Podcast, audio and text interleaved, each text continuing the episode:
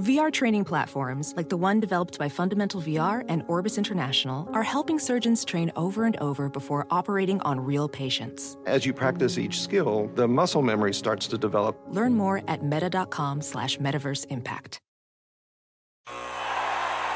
Ah, the sweet sound of sports you love from Sling. The collide of football pads. The squeak of shoes on a basketball court the crack of the bat on a home run, the slice of skates cutting across the ice. But what about this one? That's the sound of all the sports you love, all at once. Starting at $40 a month. Experience it all live with Sling. Sling. All right, guys, welcoming back into the program my friend Tej Seth. You can find him at Tej FB analytics. He, of course, writes at Sumer Sports. You can find all of his work there. Pretty entertaining and insightful Twitter follow. And uh, it's look, we're here. We are gonna we are gonna talk some ball. We are gonna decide over the next 45 minutes to an hour ultimately what Ryan Poles and the Chicago Bears front office should do. And uh, it'll be inarguable. Whatever our inevitable conclusion is, that is gonna be my opinion that I'm gonna carry for the next. I think we're 96 days away from the draft, and I'm just not gonna change my mind. Yeah, I mean this is this is a fun exercise to do. Uh, you know, thanks for having me back on to to do this again. I think it'll be really interesting to talk through. I think one of the more uh, impactful off seasons for for the Bears here that are coming up.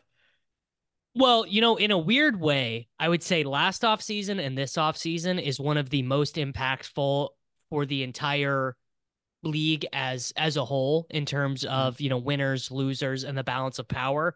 Uh obviously there's that great stat going around that uh since the st- if you go back to the start of the 2022 NFL season every team has now changed their offensive coordinator. All 32 teams in the NFL have changed their offensive coordinator. Obviously some of the longest tenured head coaches in the NFL have been excused from their offices. Uh Bill Belichick is gone even even good teams. I mean, we are recording this right now. It is Tuesday, January 23rd at 104 p.m. Central Time. If it comes out in the next 48 hours that Sean McDermott has been let go, that Nick Sirianni has been let go, um, you know, I, I really, again, am not going to be that surprised. And uh, look, I, we, we got other stuff this offseason, like CJ Stroud and that ascending Texans offense might be losing their play caller. The Detroit Lions, NFC conference champion uh, finalists might be are, are for sure going to be losing their offensive coordinator. Like it's a crazy mm-hmm. offseason without even getting into the quarterback stuff. 100% and i think it really just stems from everyone is chasing their own kyle shanahan sean mcvay mike mcdaniel where you can see how quickly these teams turn around from finding the right offensive play caller and like you see that from the titans hiring brian callahan moving on from mike vrabel like they did yesterday where mike vrabel pretty highly regarded as a head coach, someone who gets a lot out of his roster. But he was a defensive minded head coach that didn't have a highly ranked defense. Now they go like more off the beaten path and, and go offensive coordinator route.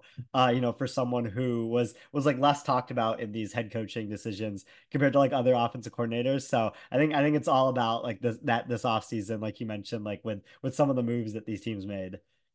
I mean, to be honest, I don't know if I could have gotten to who Brian Callahan was if you had just told me 48 hours ago who is Brian Callahan. like I would have been like, I I mean, he could be he could be literally sounds like a sounds it does sound like a football guy name, but it's like, I don't know, do I really is, this is this the guy that we're staking our future on? I mean, I guess maybe. And and okay, we will get to the Fields thing here in a second, but let's let's start from here. I'm I'm kind of of two minds about this this new theory, this relatively new theory that everyone says, well, you can't hire a defensive minded head coach because even if it's even if it's Dan Campbell, right? Even if it's this guy who has this crazy success and the players love him and he always has the guys ready to play, you run into the inevitable problem that actually after a successful year, you're going to lose at minimum your offensive coordinator, probably multiple of your offensive uh, play calling staff because they're just going to go get a head job. They're, they're going to get a, a, head coaching job. Now, that sounds true, right? On its face, you're like, well, how could you, anyone even argue with that? The thing that I think you could argue back would be, well, you can just promote from within because obviously Ben Johnson and Bobby Slowik and these guys do not do their job in a vacuum. They have uh, collaborators. They have, you know, a, a tight ends coach, quarterback coach, so on and so forth. Where do you land on that? I think that's a really interesting point to bring up. But when you lose the the play caller itself, like I think that you often see that the the plays are still there, but it's the sequencing that sometimes has a drop off. I think we saw that with the Eagles this past year, where Shane Steichen and Brian Johnson were, were running similar plays. You know, the, the, the heavy use of a screen game, you know, involving Jalen Hurts in the run game, some of the pass concepts that they use with AJ Brown, like especially against man coverage, were all still in the Eagles playbook. It was Steichen did such a good job of sequencing and like how he wanted to distribute those plays, uh, like past the scripted plays. Well, I think someone like Brian Johnson, who's who's no longer the Eagles offense coordinator, like struggled with that a little bit. So I think there's like you mentioned, like there there doesn't have to be a ton of expected drop off right away but once you start to see the new play caller with with new information about them like that's when you can start to evaluate whether or not the drop off is actually happening and I do think I I cannot believe this is about to be a real real football guy point. So um you know forgive me if uh this is too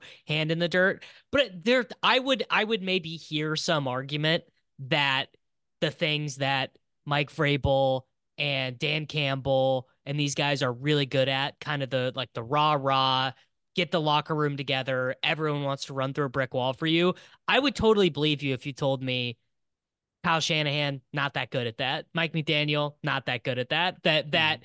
That that is, you know, maybe those two skill sets do not overlap for whatever. Although Shanahan has had a shit ton of winning teams, so it's probably not true. McDaniel, we're we're still waiting, right? I mean, what what I guess the signature win of the Mike McDaniel era was a a road playoff or a road game to the Cowboys where they they fumbled at the inch yard line, and that was that's the big win of the Dolphins era, I guess. I mean, I don't know. McDaniel's probably a, a good coach, and it seems like the guys like him, but I don't know. He's got a lot to learn, or maybe he just doesn't yeah. have a good enough quarterback. yeah, I mean, no, I mean that's definitely a fair point to bring up. Like, I think, I think only two years into head coaching career, it's like it's very early to to make a, a strong conclusion on him. Uh, like you know, definitely can say he's improved the offense whether he's improved the team culture and you know considering the defense special teams like all the other things that uh, are involved in being a head coach yeah like that that's what we still have to find out so uh, you know, I, I i do like bringing up that point for sure all right. So the chicago bears have the first overall pick in the 2024 nfl draft. There are not one but two incredibly strong prospects. I i would maybe hesitate to call either one of them generational because I think generational implies that they were also the absolute best players in college. And Caleb was for like 10 games, but then I th- I think it I think it would it would be just sticking your head in the sand a little bit to not be just somewhat concerned as to how weird his final season at USC was. Like the the team went seven and five, you know, and I mean he yeah. didn't play for part of it, but quarterback. I mean, a seven and five team, you're just generally not saying like, okay, that's the greatest quarterback prospect of all time. Now, Maye is sort of interesting, and maybe you know a little bit more about this than I would. I would guess he was not a very highly recruited, like he was not like a giga five star, like every team wants to have him because how if that is true, how do you end up as the quarterback of the University of Northern Carolina. I mean, that is just, it's not, it's so far away from like a super prospecting school. I've heard some people say Jayden Daniels is the quarterback too in the class. Um, I definitely cannot get there, and we can we we got lots of time to to dig into that. I, I right now for me it's Caleb and it's Maye and it is Daniels. I actually think there's an argument that they should be the first three picks in the draft. If mm-hmm. I am Ryan Poles, if Ryan Poles, uh, if Ryan Poles wants to reach out to Davis Mattek Consulting and and go over this and wants to pay me, um, you know, five figures to get my thoughts, I think it's very clearly you just take Caleb and you figure it out from there. Uh, where do you stand? I am with you. I think that I, I mean I, I like Justin Fields. I, I love Justin Fields coming out of college. Uh, you Same. know, as, as some people did. yeah. But I think that once we've seen Justin Fields in the NFL. And I know that you can make arguments about the play calling and some of the supporting cast, especially like pre DJ Moore or even like what's around uh, you know, the Bears right now outside of DJ Moore. I just don't think Fields has done enough to warrant giving up the number one pick and, and keeping him. I think if you had the number three pick in this draft, if you were Ryan Poles, you would strongly consider keeping Justin Fields and probably would keep him overtaking like Jalen Daniels. I, I think you definitely there, would. I think with yeah. the third pick, you definitely you third pick. I don't even think I think about it because you you can kick the can down the road with him as well because he's not due any money this year. You could give him the Jordan Love deal. You could offer right. him the Jordan Love deal, which is just like a very small extension. Um, you could you could pick up the fifth year option, like maybe you suck again and you get the first pick next year or whatever. So I, I think we should hone in on this. The idea that Justin Fields has not done enough, because I think some people would say, well, obviously he's not done enough. The guy hasn't won any fucking games. And then other people would say, yeah, but when I watch Justin Fields, he like looks pretty good. Like I watch Justin Fields and I'm like, you know, he's running around and he's doing stuff. Ultimately, to me, this is where I land. He has been sacked on 12.4% of his dropbacks. And this is from a running quarterback where a lot of those mm-hmm. dropbacks mm-hmm. actually turn in to positive yardage. Those turn into rushes. So actually, if you exclude the rushes from the dropbacks, it, it gets even worse. You put any kind of filtering you want any kind of before 1990, entire NFL history, only since 2000, look, whatever filter you want, Fields is amongst like the five worst sack guys at getting sacked ever of all time, right? I worse the the one that I always come to is he got sacked uh more often in his best sack career, which was last season, than the the David Carr expansion Texans year. He he got sacked more often, which is just like he's over a thousand dropbacks, and and this is mm. still this is still what like you you simply cannot succeed in enough drives if you're getting sacked one out of every 10 times you drop back. Oh, 100%. Yeah. And like even Fields in 2022 had like a 15% sack rate. Uh, it went down to like around 10% last year. But like when you look at even not even the best quarterbacks like Josh Allen, Patrick Mahomes, they're around four percent. Like even just like someone like Brock Purdy or Jalen Hurts who only get sacked on on six percent of their dropbacks, like that's just such an improvement. Like those that four percent means a ton for like just how often you get the ball out and various uh you know things that you're able to do outside of that so i think that's like definitely something that you you like have to consider with Fields and like even even if the offensive line plays at a high level, like Fields would still take sacks behind that because we know that sacks is mostly a quarterback stat, something that the quarterback controls. Well, uh, my my favorite stat to illustrate that is always the uh the the Buccaneers Chiefs Super Bowl. The Chiefs have three offensive linemen missing. Everyone's memory of that game is like Mahomes running for his life. He had that the touch the drop touchdown pass to Damien yeah. Williams where he's completely parallel to the ground. And if you ask someone, oh, well, how many times did he get sacked in that game? They'd be like, oh, a, a, a, um, six times, seven times. He he got sacked three times in that game, right? Yeah. Which is just like it's. And obviously, it's not fair to compare someone to Mahomes because he is an alien. But like even like like Josh Allen, like one of the things one of the things that really separates Josh Allen from other contenders for you know the the the the next best quarterback title is that Josh does not get sacked and you would I think you would maybe even think like oh Josh definitely gets sacked like in my mind he just runs around and is doing crazy shit all the time but he really doesn't and that's the the the Bengals have run into this problem is Burrow eats a lot of sacks. Burrow is like 8 9% mm-hmm. sack rate and that has really limited them um in, in some high leverage spots and even further than the sacks there's not really a ton of evidence that just improving the weapons around Fields is going to make him a quarterback that you want to pay. He is at uh, 6.4 adjusted yards per attempt for his career, 7.7 uh, flat uh, YPA for his career. You know, he just is not quite accurate enough. And yeah, he's great when throwing to DJ Moore, but like kind of everyone's been, you know, PJ Walker was pretty good throwing to DJ Moore, and you're not going to get an entire offense built out of DJ Moore's.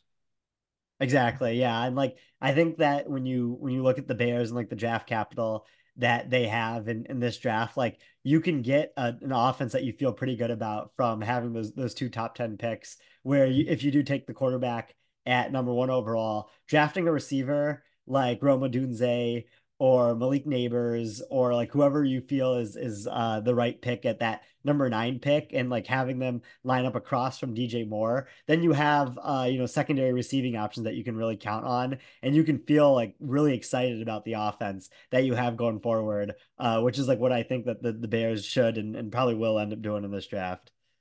You you that actually um that's a pretty interesting point because obviously a lot of the time when you are a team in this position and you're you're drafting first overall and you're drafting a quarterback, you are drafting a quarterback into like, you know, just shit. But what we saw yeah. Bryce Young have to deal with, right? Like Bryce mm-hmm. Young comes in and he's like, "All right, I got Adam Thielen, DJ Chark, and Jonathan Mingo." To the point that there I would not make this argument. There would be some people who would make the argument, well, we we don't even know anything about Bryce Young because his circumstances were so bad. I think that's very dangerous, and it actually kind of how you end up in this situation with Fields, where we are a thousand dropbacks into his career, three years into his career, and people are saying, well, we still don't know if he's any good or not.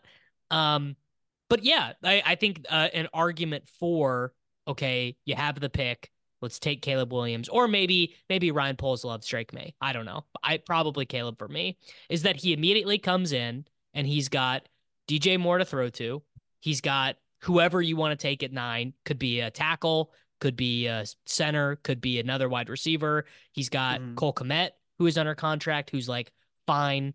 He's got two pretty good pass catching running backs and Roschon Johnson yeah. and Khalil Herbert on the roster as well. Like, is it a good offense? I mean, it's not going to be a good offense. It was not a good offense when Justin Fields was the quarterback. Like, who knows if Caleb Williams uh, is able to make it better? And I, I think that's another argument for taking the quarterback is that you're not putting him in a Carolina Panthers situation.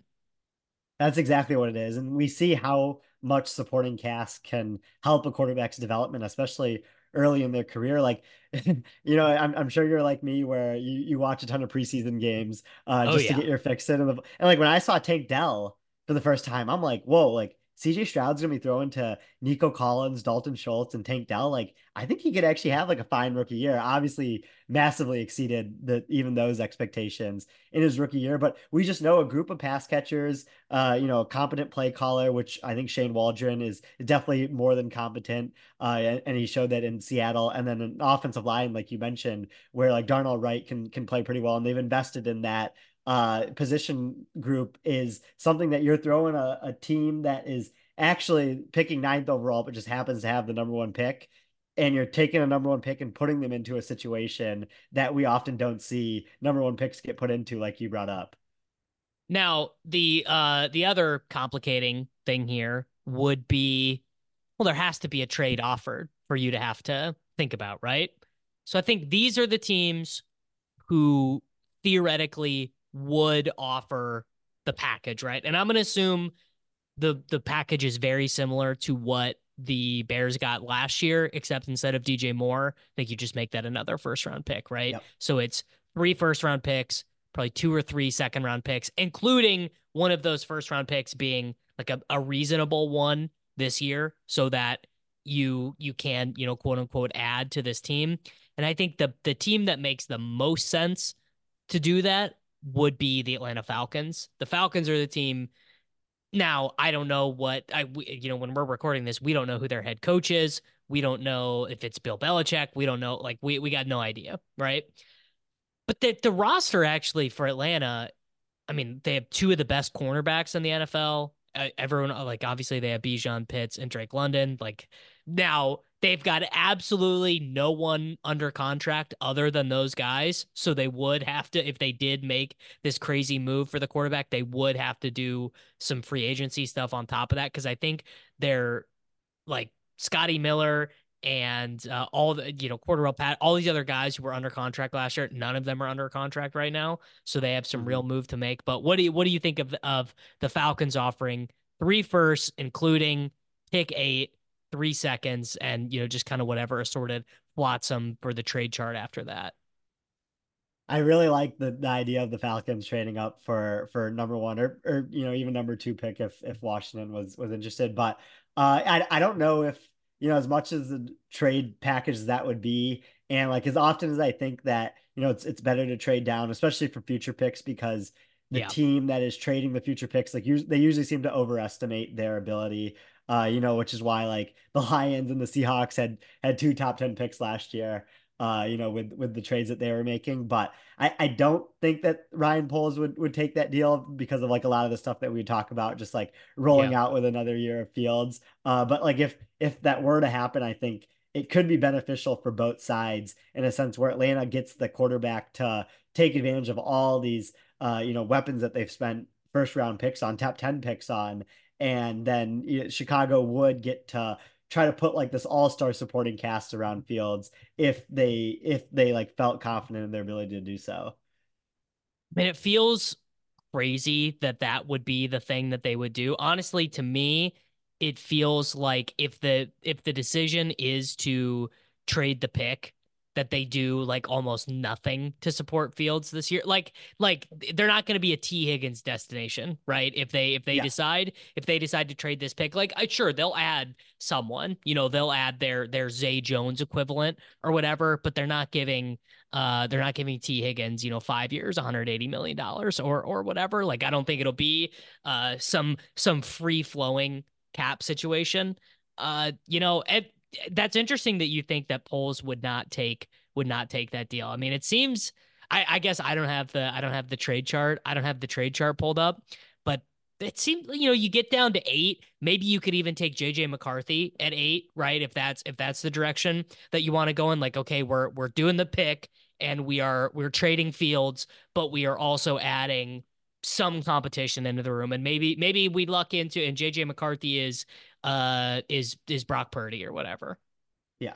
Yeah, I I could definitely see the argument for that. Um I think just like based on based on taking the trade last year and how well it worked out for right. Poles, like ending up with the number one pick again, like maybe that's like maybe that's something that he feels better about with like the trade taking this trade with like if it was the Falcons or another team that is like around that that eight to or that seven to ten range, seven to eleven range uh, with like the Vikings and Titans being included in there as well. But I st- I think that like with some of the pressure that he's probably receiving to to find the the franchise quarterback that they can feel confident about going forward and and really resetting the rookie contract window on right. both him and Eberflus's like schedules. I still think he would lean towards taking Caleb and turning down that trade, but like I wouldn't be shocked if that was the offer and he took it. Okay you you actually did just hit the the an important point that I don't know I I don't I apologize for skipping over it, which is that if you are gonna take Caleb Williams, you did you did the dumbest thing possible, which is that you fired half the coaching staff and kept a lame duck head coach who like seems like not that good of a coach who who seems like is much more likely to be replaced. I, I think if you gave if I was to assign probabilities, I would assign like a it regardless of the scenario, like 70% of the time Matt Eberflus is getting replaced at head coach next off season. yeah, exactly. And like it's not like the Bears haven't seen this exact situation play out before like with, with exact Matt Nagy. Same. I know. Yeah. Like so that that that's what was curious to me with with Eberflus. Like I know the defense turned around uh, you know, post Montez Sweat trade and they and they were winning some games down the stretch, but I I really thought they were gonna pair a new head coach with a new quarterback coming in. Um so you know I am I am very curious to see how that plays out. I mean, maybe the thought maybe the thought is Eberflus is one of these CEO defensive coordinator style guys. So it doesn't even it doesn't even really matter. Like the offensive coordinator and the quarterbacks coach are the are the positions that matter regardless of what we do, right? Whether mm-hmm. it's whether it's Fields, whether it's Caleb Williams, whether it's Drake Maye, whether it's whoever, it's that that's actually the more important decision. And I mean, they did. I thought it. I did find it interesting that they interviewed Cliff Kingsbury about the about the offensive coordinator job, even if it was just like a fact finding operation. Like, what is it? What is Caleb Williams like in you know meetings or whatever? Yeah. Oh yeah. I I, I do think that there was signal there, and like I yeah. I, I mean I I think that they would take Caleb Williams with with the number one pick if they like were fully set on taking quarterback. But again, like like, like you mentioned earlier, like wouldn't be shocked if it was Drake Maye either. Like there's there's definitely an, an argument and a path for him being the Bears selection in the draft. Yeah, I, I, you know, weirdly, I actually would be pretty surprised by that. I, I don't know why. I, I think, I think it's just, it's it's one of these things that it's just like faded, you know, that like the the market yeah. just decided this like a long time ago. Like Caleb Williams won the Heisman when he was 19. It's just like that like like actually very similar to Trevor Lawrence. People have totally memory wiped this. Trevor Lawrence, the best football Trevor Lawrence ever played was when he was 18 at Clemson, and he's he's yeah. was obviously still very good after that. But it's basically been um, descending levels of disappointedness in Trevor Lawrence ever since that mm. beginning season, and the same has been true uh, of Caleb Williams as well. I okay if I was Ryan Poles, actually, I, I I need to revise my answer. I would have fired Matt Eberflus as well. I to me, it does feel like a weird spot to do it. Maybe maybe if you're gonna keep the coach, and I just think it's kind of a lame dunk. Maybe it is better to just take whatever the biggest trade package is and just say fuck it. But you know, again, the hardest thing to get is the quarterback. The hardest thing to get is the quarterback, and once you get that quarterback, you can make a lot of mistakes. Uh, I think Brett Veach is proving that to us that you can be once if you get the quarterback, you can make whatever mistake you need to make, but you are you are gonna be in a good spot once you get the guy. And this is, you know, maybe maybe the Bears' only chance to get the guy this decade. Mm-hmm. Yeah, I, I, think I we, we talked about this before, but you know, either it was on your show or, or in DMs or something. But like, it is it is uh, kind of crazy how GMs in the NFL are like solely evaluated on whether they found the franchise quarterback or not. Yeah for their team. And like you can do a great job of building the rest of your roster, but if you just keep missing on on quarterbacks, whether it's through the draft or trades or like different stuff like that, like I think Joe Douglas has built this awesome defense and got Garrett Wilson, got Breece Hall, missed on Zach Wilson, trade for Aaron Rodgers, he gets injured, and like now he has like one of the lowest winning percentages of any GM uh, of like the past like 20 years or something. Like it's like it's just it's just tough that it's it's like a quarterback or no quarterback type league, but that that is the reality that we are living in in. I mean, Brandon Brandon Beane, the the the yeah. Bills GM. Mm-hmm. Look, look that roster against Kansas City. I mean, the defense had like nothing left. Khalil Shakir is out here, you know, like a guy that the coaching staff tried to bury is like absolutely bailing the rest of his teammates out. They take Dalton Kincaid in the first round, who had like six catches in the. I guess he scored a touchdown against the Steelers, but it's against the Steelers. Like it just. but none of that matters at all. The Bills are going to open up next season like fourth in the NFL in Super Bowl probability, and Brandon Beane is not going to have to answer one question about his job mm-hmm. because the biggest bet that he made in his life, which was to take Josh Allen, a guy that a lot of people thought sucked, me included, uh, you know, and he he won that bet, and so he's going to be able to work as long as he wants, basically. Mm-hmm. Exactly. Yeah. I mean, it's once you once you get that quarterback, the the rest of the pieces uh, really don't even have to fall in place, like because the quarterback can cover up for so many other other issues um, you know that that you're you're dealing with as a as a roster from a roster building standpoint. But um, yeah, it, it, it, yeah it's it's very uh, black and white there when it comes to like taking the quarterback and, and developing them and making sure that they are like in, in the right situation and, and are able to produce uh, like pretty effective numbers and, and get enough wins and stuff. That's kind of crazy as a GM. That would make me think if I'm, you know, if I'm Poles or whatever, I'm like, well, you just mean if I get this right, I got a job for the next 10 years? Like, sure, I'm going to get fired if I get it wrong, but I might get fired anyway. You know, I might, I like, right. If, like, if I get this wrong, I, I might get fired anyways when, uh, you know, when, like, cause what the, how long can this McCaskey family own the Chicago Bears? Like, eventually they're just going to get sick of it. And if and when that happens, they're bringing in, they're bringing in a new, cause what the Virginia is like 103 or something. Yeah once what once you get to the kids, once you get to like a 57 year old great great grandchild of the original owners or whatever, let me tell you, that guy is going to be ready to cash in. That guy is going to be ready uh, to to turn those chips in. So, all right, so let's do it from the commander's perspective. They have no decision to make. I don't think they just take whichever quarterback's there. And I, I, they, they just run to the podium, right? I mean, there's nothing to think about. For sure. Yeah, I, I, I think so too. Um, I think it's like a good spot to be like last year when the you know when the Panthers, I think there were some reports before they actually made the trade with the Bears about trading up. I was thinking, and like I thought this was something other people were saying as well. Is like if I was the Panthers, I would be trading up to number three and letting the decision of quarterback kind of fall to me because I don't want that buyer's remorse of having to move to one, taking the right quarterback because like the the error bars are just so wide on these quarterbacks that you know you don't have that. So I think the Commanders will kind of be in a similar situation. You know, maybe the Patriots take a quarterback at three, but I still think that there's no like regret if the Commanders take whichever quarterback is left over between the top two, and then they can't like go back and be like, oh, I wish we took you know this other quarterback just because uh like it was a consensus decision at the time.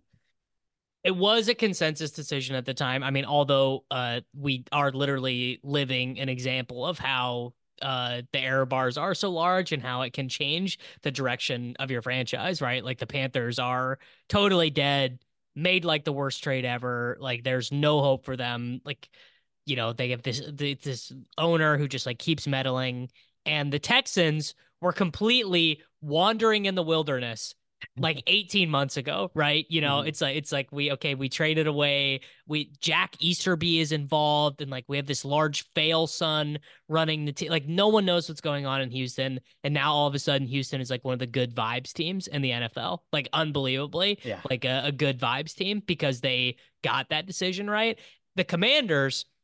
They have the chance to be the new good vibes team because the commanders have been the opposite of good vibes for my whole life. I don't really remember the Commanders ever being a team that was like particularly fun to watch, that people liked, that had like like a good Q rating, you know.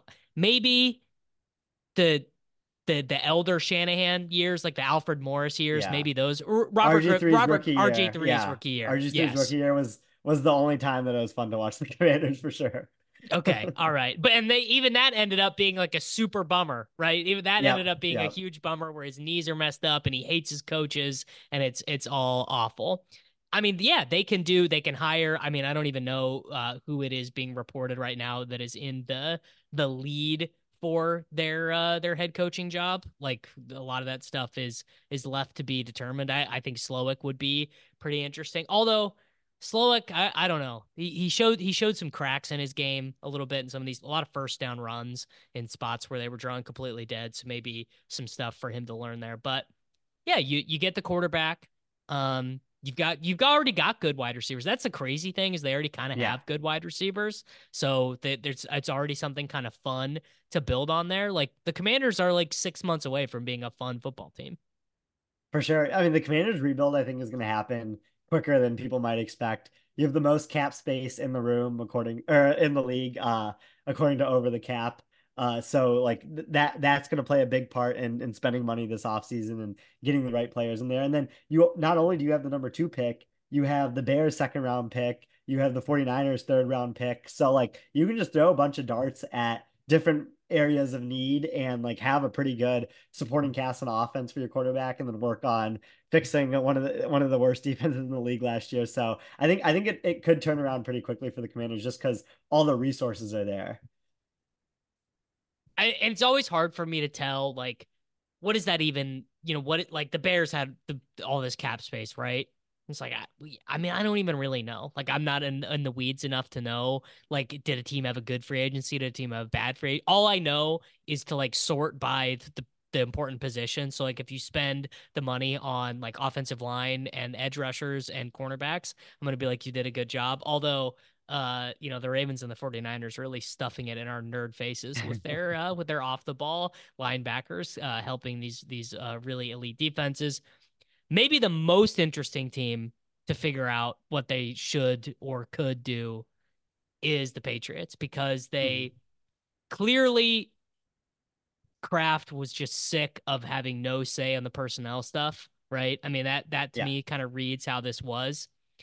That would read to me like he'd be like he'd like to have a quarterback because probably Belichick was like, no, we're not signing whoever you know we're not we're mm-hmm. not doing this we're not trading for this guy i don't want it i i'll i'll make it work with mac he probably wanted bailey zappe he probably hated mac jones but they have they i mean i think what they did this offseason is terrible like you hire the the defensive minded head coach just i don't really know what their plan is Jerod Mayo has said different things about the position they'd be looking at quarterback, running back, wide receiver, offensive line. I don't want them to take Marvin Harrison Jr. It's probably my least favorite outcome is Marvin Harrison Jr. spends his rookie contract playing with four different quarterbacks in uh, New England. I but I'm not a big Jayden Daniels guy either. That yeah, that that that is an interesting uh thing to bring up. I mean, yeah, dream scenario for like us who play fantasy or uh, dynasty or anything. Marvin Harrison ends up with the Cardinals uh, because yep. I think I think that would be a lot of fun. But I think that the Jayden Daniels uh, choice will be pretty interesting for the Patriots, just because when you have a quarterback like Daniels that can extend plays with his legs, it gives that quarterback a longer leash to figure out the other stuff in the NFL. Like I think I think Jalen Hurts is a really good example of this, where the first year that he was a starter, he was relying on his legs a lot. The the passing still wasn't there. You know, you think about the first Buccaneers playoff game where he just wasn't able to pass, but like he got the the second chance to start the next year because he had that rushing ability and then he he really you know he had AJ Brown come in and the passing just took off for him. So like I think that with someone like Daniel very similar to Anthony Richardson last year where it, it like they have this elite rushing ability and they can figure out the the passing side of things as they get more experience with the ball and as they're they're doing plus EV stuff like avoiding sacks. So the Jayden Daniels thing I mean, one, it's very bizarre because, like, for someone who watches college football, you are like, wait, Jayden Daniels, the guy who was like pretty mediocre at Arizona State, yeah. won won the Heisman. What do you mean he? What do you mean he won the Heisman? What do you mean he might go third overall in the draft? And and I'm I'm not meaning to disparage Jayden Daniels. The the thing is, is Jayden Daniels would have been a guy who I would have like ridden to the the moon for if he was like the 52nd overall pick in the draft where it's like teams were like disrespecting him, right? Like, oh, I'm like, yeah. no, I watched this guy play. He's awesome. But he is gonna be he's 23 right now. I think. actually think he might even be turning 24 in uh, his rookie year. He played five seasons. His 2021 season, this is really what gives me the most pause, is his 2021 season. He's 21 years old uh, at Arizona State in the Pac-12. He throws the ball 301 times, 7.1 adjusted yards per attempt, 10 touchdowns, 10 interceptions. Just like a weird season to have on the resume for a number three overall pick. Again, not saying that that means he's undraftable or the Patriots would be idiots to take him, but it, it's kind of in the Anthony Richardson vein where it's like he's not really shown it all to you yet. And yeah, obviously he won the Heisman. He is incredible, but I mean, he's he was throwing to two wide receivers who are like legit going to be top 20 picks in the NFL draft, which matters a lot.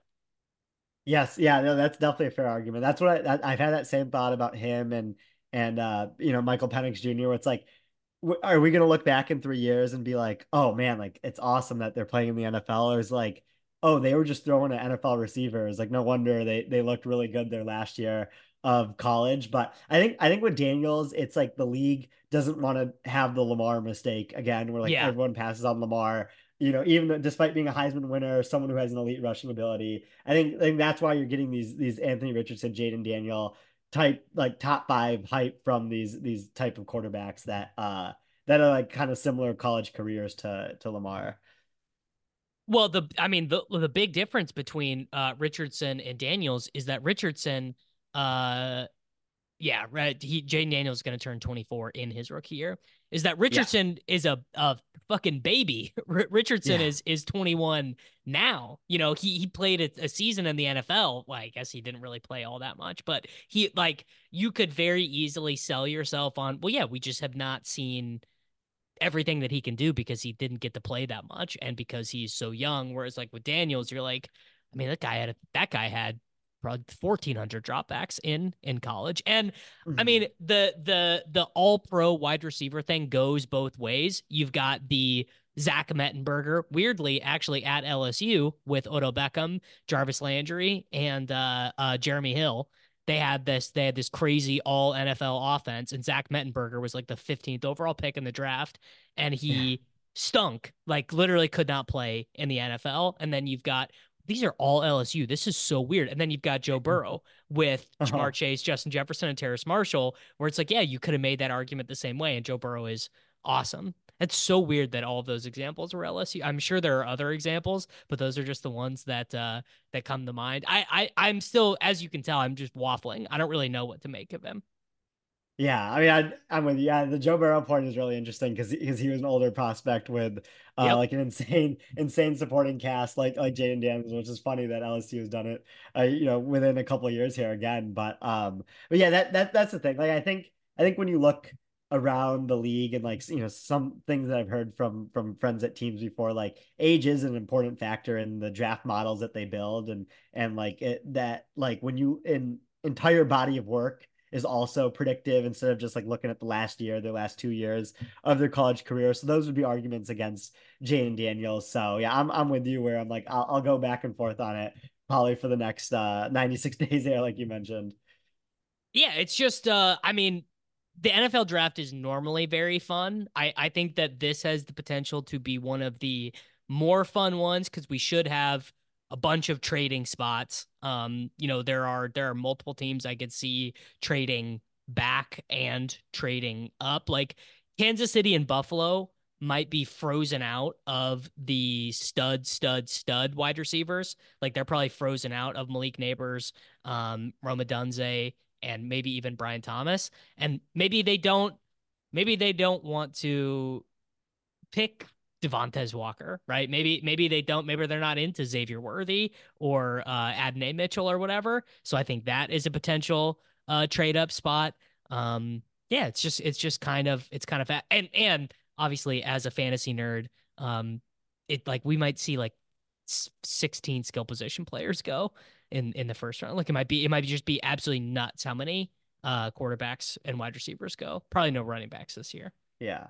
Well, right. I mean, that's the crazy thing. Like, I think that there's a chance that nine of the top 10 picks or maybe all 10 are like all offensive players just because that that's like what this this draft has between the quarterbacks receivers and offensive tackles and, and obviously brock bowers uh being thrown in there as well if, if he ends up getting into the top 10 there so it's like i you know i'd be i'd be curious as we get later into draft season like what the prop bet would be for all the top 10 picks being offensive players uh, set by like the betting market because I think that there, there there's like a, an outside shot of that actually happening, which will make for a really interesting draft, especially in the back end. And then the other thing is, uh, you know, how NIL has changed whether players are, are leaving college or leaving college for the draft or, or staying an extra it's year. so like big. You, yeah, like you look at Ohio State, they brought back multiple players who would have been third, fourth round picks on defense. And so now like our team's going to be trading up more to get these players that actually came out of the draft instead of like what you they would have lower ratings on the players in other years. Like that's what I'm I'm easy I'm um, fascinated to find as well. Yeah, I mean TreVeyon Henderson and Emeka Egbuka both went back to college. And it's like, yeah, I don't know, those guys probably would have been like just thinking about like dynasty stuff, like they would have been like top 20 rookie picks probably. And they're just like, mm-hmm. nope.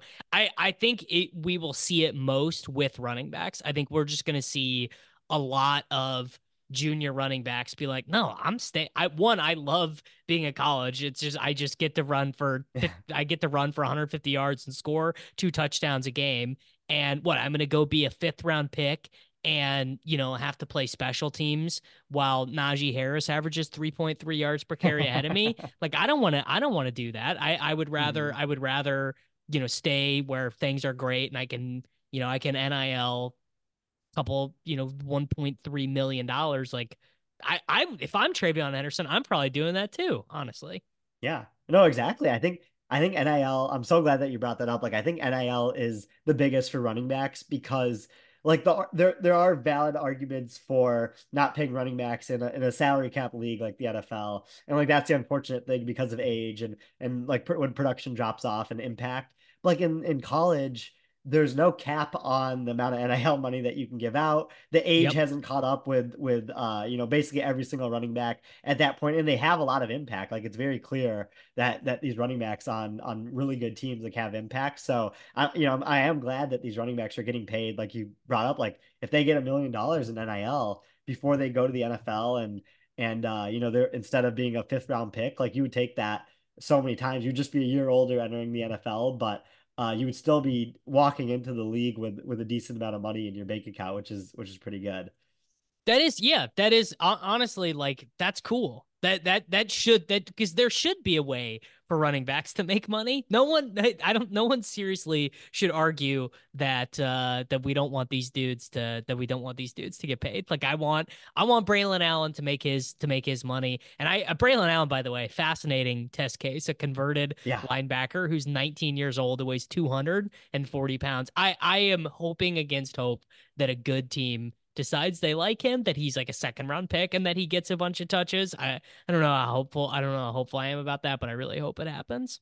He's so young too, which is like which is crazy. I think he's the is he the youngest player in the draft? I saw Dane Brugler tweeting about He's- that. He's uh, guy if he's day. 19, it's hard for me to imagine anyone could pot because he started as a 17 year old. He, he was a starting running Yeah. back in the Big Ten at 17. It's pretty insane. That's wild. The the you know discrepancy between him and like some of the players that have come back for like their six and seven years is pretty funny to see on the field for sure. Yeah, the the the Oregon tight end who caught his his very first ever pass from Justin Herbert. It's a pretty good one. Justin Justin Yeah. Herbert's on his second contract in in the NFL, Yeah. and he still has teammates. Um, That's wild, Playing there. yeah. yeah. It is. Uh, oh, well, real quick, uh, McCarthy and Penix. I mean, I I get the McCarthy bet. Penix was like really fun for like six weeks, but I think ultimately he's gonna. It's so like, oh, he was gonna be a day three pick, and now he might be around. I, no, he's going back to where he was gonna get taken. Yeah. He's gonna go. He's gonna go back to being like a fifth round pick. I think. Yeah, I don't know if he'll he'll fall that far. I think I think he still might be like borderline day two pick. Uh, you know, the main thing to like about him is his pressure to sack rate is, is really, really low. I think it's the best out Yes. of the quarterbacks in this class. His accuracy rate is is not good at all though. So there's like the the rebuttal and and you know, I think that the the national championship game showed that a little bit. Uh for McCarthy, uh, you know, I think a lot of people have said this, but this is where I kind of fall. Is like I think he would be a, a fine quarterback in like a Shanahan system. I don't know how well he would do um in like an offense that like puts a lot on his play and asks him to go through multiple reads and create out of structure. Like I think I think that it, situation dependent is uh you know something that applies like heavily to to McCarthy. and you know, uh, J- JJ McCarthy for the Miami Dolphins, Shanahan tree. I don't know. It's kind of kind of That would be really interesting. Yeah, that would yeah. be really well, look, you you you got a quarterback who can play in cold weather, right? He he knows he knows what to he's or JJ McCarthy to the San Francisco 49ers, right? Because uh Purdy should be Purdy will be eligible for an extension this well now I I have not I've not gone down this rabbit hole yet. Um but yeah, what do you even pay Brock Purdy? What do you pay Brock. Purdy? Purdy's contract is actually going to be one of the most fascinating contracts in, in recent NFL history. Like I've I've thought about this before. Uh, Dude, you know, I his think his cap hit is one million dollars this year and next. Yeah. And like I I think you look at like the way that the uh Geno Smith, Daniel Jones contracts were were laid out where it's like the teams are saying like we want you to be a starting quarterback, but we don't fully trust you to pay you top Yeah. end quarterback money. So we're going to give you something around like 40 million a year uh and and like have an out after two years basically in, in case like it goes south with you. So like I think I think Purdy's going to be in a similar boat where he's going to get that like mid-level quarterback contract, which would probably be around 50 million once you hit the inflation. Uh, and if it's after next year, but like if he wins the Super Bowl this year or next year, there's a lot of leverage that he'll bring to the table that uh, you know, it's not like a sure thing that the 49ers would actually like get that deal done if they had another quarterback in waiting. Yeah, that's that's so true. Yeah, I mean, if they if they win a Super Bowl this year or next though, and Purdy is like, come on, man. It's really gonna be it's really gonna be a test of Shanahan's uh honestly like his own belief in his ability to turn all these quarterbacks into uh you know top five EPA machines because Purdy's Purdy's agent, I who I don't even know who it is, would would rightfully be like, buddy, you got they they thought I was gonna win MVP. You were you guys, I am getting paid. I am not signing Yeah. the Daniel Jones team friendly contract. I am getting $43.7 million per year for five years, and someone will give it to me. You know, I don't know who it is, but the Raiders don't have a quarterback yet. The Raiders, well, the Raiders will give it to me. You know, like someone is someone is going to give Purdy that deal.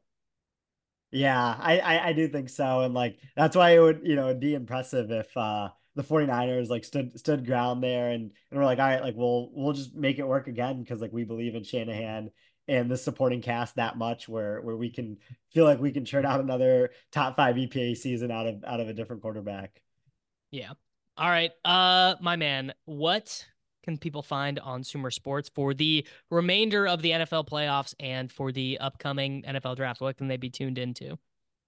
Yeah, so we have a like 117 page playoff preview up on the site. So if you wanted to read like the four teams that are playing this weekend, uh, you know, go to sumersports.com and you can just put in your email, download it. It's it's free. We'll have a similar uh, Super Bowl preview that won't be as long, but we'll have a pretty like matchup specific analysis that we've been working on getting ready for for next week. So uh, be sure to look for that as well. And then, you know, check out our, our podcast, uh, the Sumer Sports Show. I, I do the Tuesday show. Eric Eager and Thomas Dimitroff do Mondays and Wednesdays. So talking a lot of playoffs, a lot of draft stuff like we talked about on this show as well. Yeah. Yeah. Uh, it's all good stuff. I would encourage all of you guys to check that out. And I will be back next week. Uh, see y'all then. BP added more than $70 billion to the U.S. economy in 2022 by making investments from coast to coast. Investments like building charging hubs for fleets of electric buses in California and starting up new infrastructure in the Gulf of Mexico. It's and, not or. See what doing both means for energy nationwide at bp.com slash investing in America. Is America's primary system working? Is the Electoral College still the best process for electing a president? Could a third party candidate ever be successful? In a new season of You Might Be Right, former Tennessee governors Bill Haslam and Phil Bredesen gather the country's top experts to explore these issues and more as we approach the 2024 presidential election. Listen to You Might Be Right, a new podcast from the Baker School at the University of Tennessee, available now wherever you get your podcasts.